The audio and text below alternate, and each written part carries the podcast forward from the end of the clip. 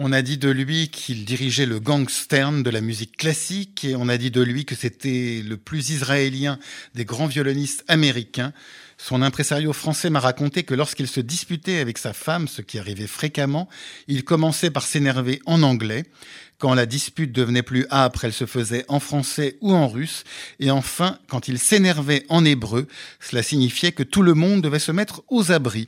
Je veux parler d'Isaac Stern, cet immense violoniste qui nous a quittés il y a près de 20 ans, en septembre 2001, à New York. Il était né le 21 juillet 1920 à Kremenets, en Ukraine, mais il avait un an quand ses parents émigrèrent à San Francisco. À 8 ans, Isaac Stern entre au conservatoire de cette ville où il étudie le violon avec le grand violoniste qui était Louis Persinger et l'autre grand interprète qui était Naum Blinder. Le 18 février 1936, pour son premier concert public, il interprète le concerto pour violon numéro 3 de Camille Saint-Saëns avec l'orchestre symphonique de San Francisco sous la direction de Pierre Monteux, cet immense chef d'orchestre français qui fut notamment le créateur du Sacre du printemps de Stravinsky en 1913.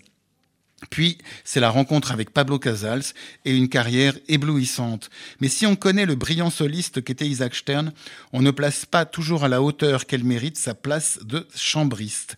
Il a formé aux côtés du pianiste Eugène Istomin et du violoncelliste Léonard Rose un trio illustre qui enregistra quelques disques qui sont arrangés au panthéon de la musique de chambre.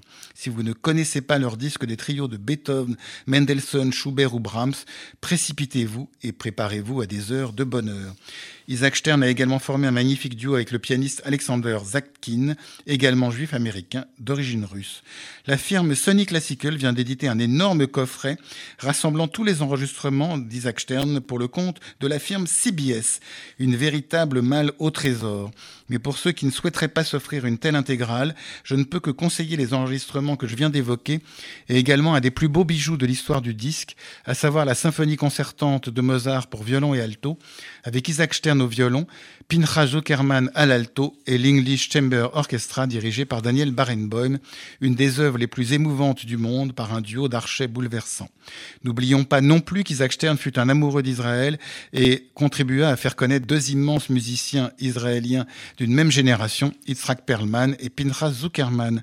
Nous n'oublierons pas non plus ces images d'Isaac Stern jouant en Israël en pleine guerre du Golfe en 1991, un masque à gaz sur le visage, et regrettons le temps de ces Rubinstein, Bernstein, Stern et autres grands musiciens qui ne manquaient pas une occasion de marquer leur amour pour un des plus petits pays et un des plus diabolisés pays de la planète. Quant à moi, j'aurai le plaisir de vous retrouver dimanche prochain pour une nouvelle interview, car si ces héros nous manquent, de grands talents, heureusement, se révèlent encore de nos jours. Bonne journée sur RCJ.